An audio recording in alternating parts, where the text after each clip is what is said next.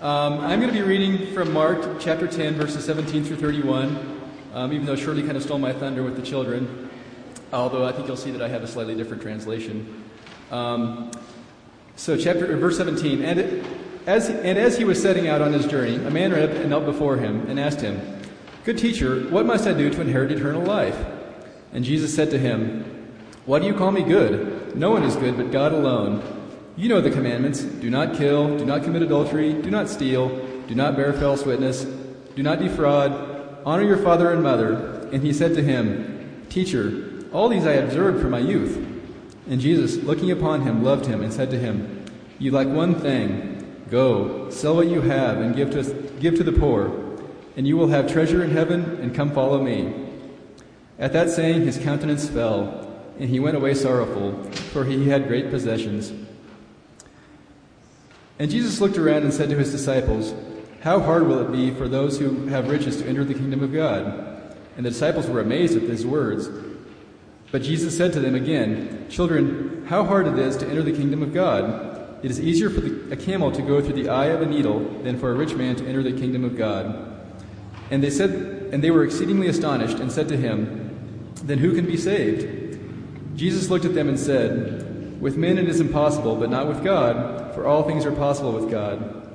Peter began to say to him, Lo, we have left everything and followed you. Jesus said, Truly I say to you, there is no one who has left house or brothers or sisters or mother or father or children or lands for my sake and for the gospel, who will not receive a hundredfold now in this time houses and brothers and sisters and mothers and children and lands with persecutions, and in the age to come eternal life. But many that are first will be last, and the last first.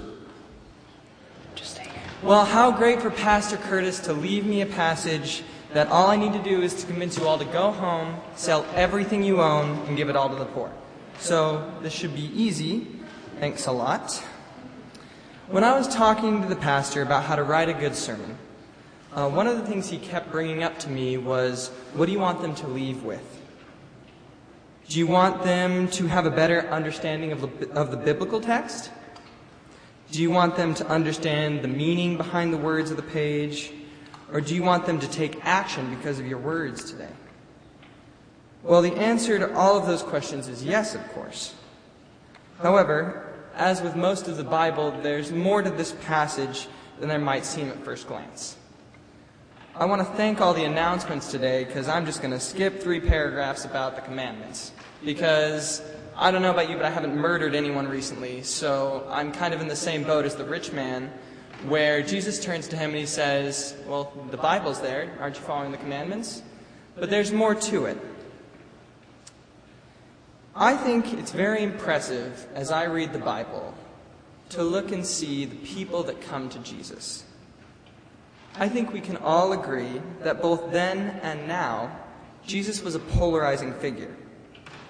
Even faithful men like Nicodemus did not feel comfortable speaking openly to Jesus in the light of day. This was due in part to the culture and how being with Jesus could make life very hard on a person living in that time. However, I do not think this is the only reason.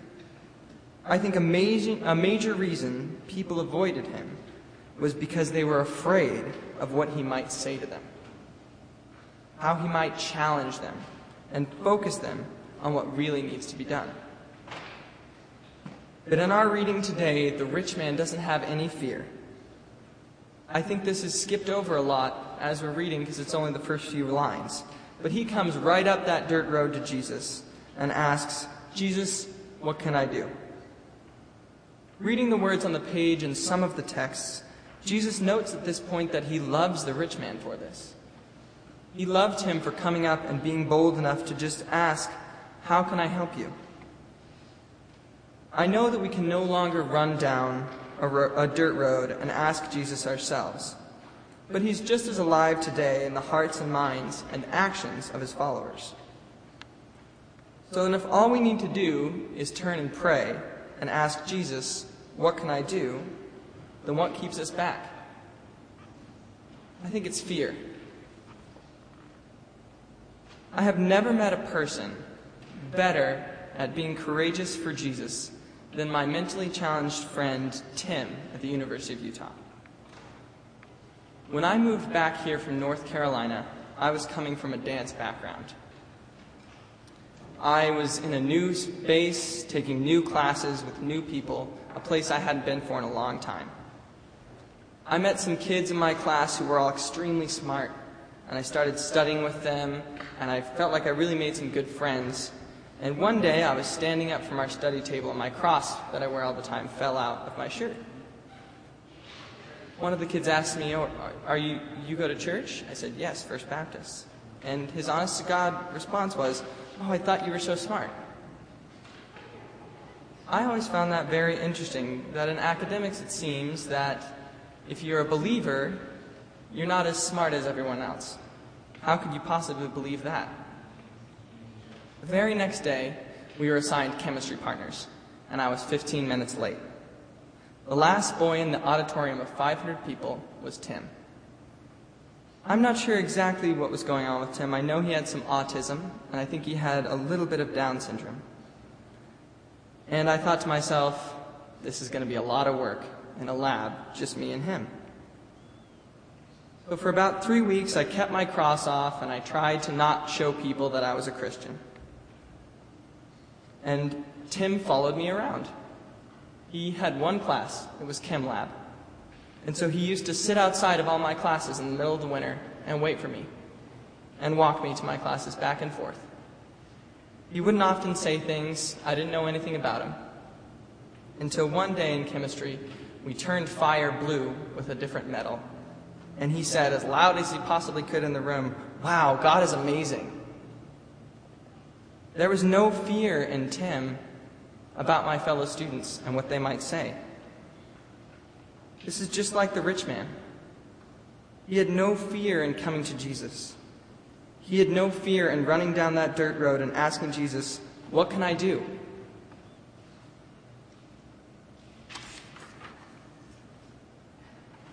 Now, even though this young rich man showed courage in calling on Jesus, there's a little secret that I want you to know about. And I think it's interesting in the text. I hate to break this to you, but there is nothing you can do to buy your way into heaven. There's nothing you can give away to get Jesus to love you more. There is no reason to pray more, go to church more, or put more in the offering plate. Sorry, Dennis. This is because Jesus died on the cross for your sins. But at this point in the story, only Jesus knows that. Only Jesus knows that he is going to eventually have to die for our sins. So when the rich man asks, What can he do to get into the kingdom of heaven? I picture Jesus smiling to himself and thinking, You don't need to do anything.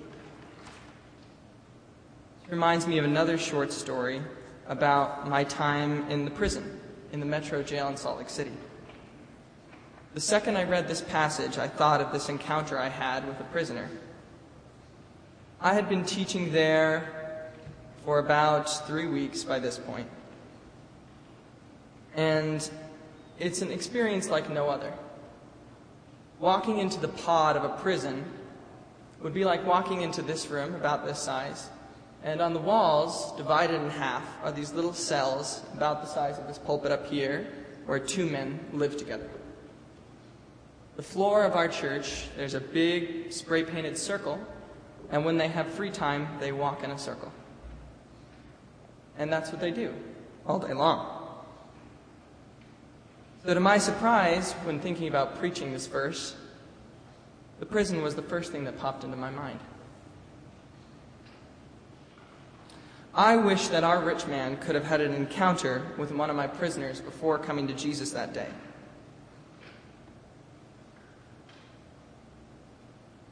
For my fourth or fifth class, I was in the middle of an opening prayer, and I heard a thud. And I looked up, and one of the prisoners was pressed up against the glass by a guard.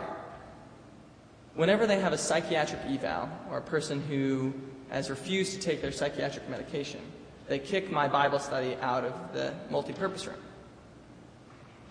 So I left, and a few weeks later I came back, and the only person in that class was that prisoner, about six seven, maybe 250, scary, tattoos all over him, and he was the only one sitting in my classroom. Eventually, another man walked in, and we started praying together about life and talking about what it's like to be incarcerated. One of the men asked the exact same question that our rich man asked today. He turned to me and said, What do I have to do to get into the kingdom of heaven? I was thinking of some strong biblical answer, some way I could describe to him how you would get into heaven. And without thinking, my tall, tattooed, scary psychiatric friend said, You're already doing it. it. Took me a second to think about what he was talking about. What he meant was grace. Here in a prison with murderers, assault victims, burglars, this prisoner knew more about grace than this rich man. So you have to think about why that is. Why did Jesus, if he knew he was going to die on the cross, and he knew that his grace would save the rich man's life eventually, why did he answer in the way that he did? Why did he tell them to go sell everything? I think a part of it is perspective.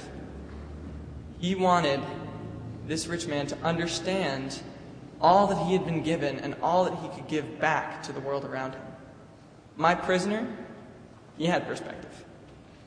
When you're looking from the ground up and you're seeing everybody else up there, you understand what it really means to give back to others.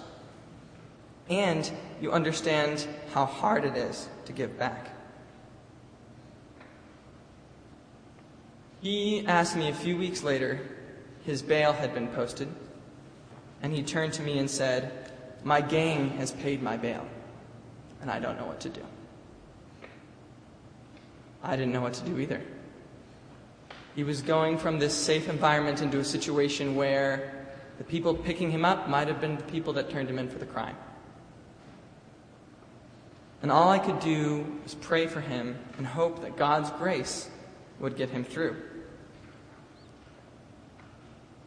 I think that Jesus knows that humans have two roads to choose from the earthly road that leads to stuff, accumulation of wealth,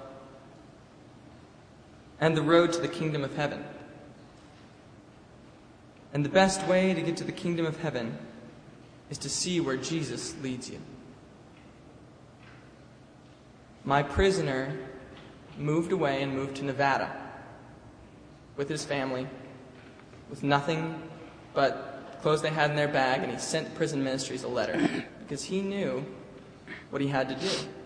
And unlike the rich man who had so much stuff holding him back and holding him away from what he needed to do to find Jesus, what a blessing it was to be in prison. He had nothing he needed to get rid of, to shed, in order to find what God needed for him which makes me scared for me. I'm a straight, white, affluent male who goes to college. Oh, and I'm Christian. I'm pretty much the wheelhouse of like privilege. And there's a lot for me to lose to find what Jesus needs for me in this world. The first step in any of this is asking what I need to do. How often of us can, can we truly say, we looked to God and we prayed and we said, Jesus, what do you need me to do? It's not just about the asking, it's about the listening. Jesus, my, my mom always used to say this. I'd call home from school and she'd say, God would never put you in a situation that He didn't think you could handle.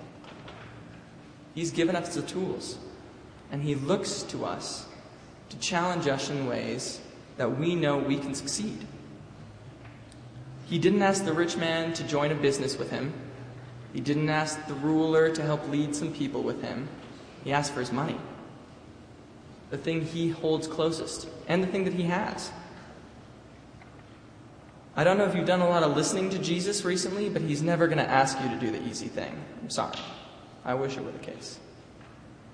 He's always going to ask you to do something a little bit harder. Organizing the youth group. Being in front of the kids is fine for me, but you can ask them, I'm forgetting stuff every other week. Being organized is a strong, hard point for me, and that's what God has asked me to do. He always asks the hard things, like when he asked the prisoner to move away from everything he knew, when he asked Tim to go to chemistry lab and find a way to learn. I promise God will never ask you to do something he has not equipped you to do. But it's never easy. I currently am in a PT aide at Highland Care Facility. We see a lot of stroke victims, and one of my favorites is named Hufar. He's a Muslim, and he's had a very debilitating stroke. He can't speak, he's in a chair that he can move with his hand, but he can't do a lot of movement on his own. My only friend at work right now is a 46 year old um, named Marcella, who's a CNA and is a devoted Catholic. And Hufar hates her, and he has to work with her every day. He has a little card that he speaks with by pointing to letters, and every day he'll say, I hate you, to her on the card. However, last week at lunch, she sat down with me and she said, God is asking me to do something hard. I said, What? And I'm thinking what you were thinking money, perhaps, perhaps working at a different facility, doing something for her children. He said, God is asking me to sit with Hufar on Sundays.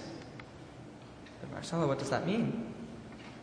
And I'll tell you this every Sunday, if you drive on 13th past Highland Care Facility, you'll find a 50 year old man in a power chair, sitting outside with no shirt on, sunbathing, and listening to the Kabat. It's a Muslim service. And she drove by every day, she'd drive by on her way to Catholic Church, on her way to Mass. And she'd look over and she'd say, Oh, he's there all alone. I feel like God's asking me to be there. She wasn't asked to give money because that's what the rich man had, but she was asked to give love, and that is what we all have. So if you're bored this Sunday and you want to drive by Highland Care Facility, you'll find a 46 year old Latino woman sitting with a 56 year old Muslim man who had a stroke. They're not praying together, they're not going to church together, but he's not alone. These are the kind of out of the box things that Jesus is going to ask you to do. I just pray that when you get home today, you ask and you listen. Yes, the end of this passage is about a camel in the eye of the needle and how hard it is for rich people to get into heaven, but I really don't care if you go home and sell all your possessions and give them to the poor. And I don't think Jesus cares. Jesus wants us to be like Tim and always be proud to have Christ in our lives and run down that dirt road. Jesus wants us to know that we do not have to do anything. He wants us to learn the lesson of the prisoner and that getting into heaven is by God's grace. And that is why we do mission work. Not because we need to check things off the list, but because God is enough for this world. Next time you think this world is broken and it's impossible, I promise you, God is enough. Jesus wants us to turn to Him and then truly listen to Him when He tells us what He wants us to do, even though it might be challenging. And if we do all that, I think you might just find that some of your possessions get up and walk out of your house. Some of your money ends up in the hands of the poor. I know it might be a tough sell, but I think you might be surprised.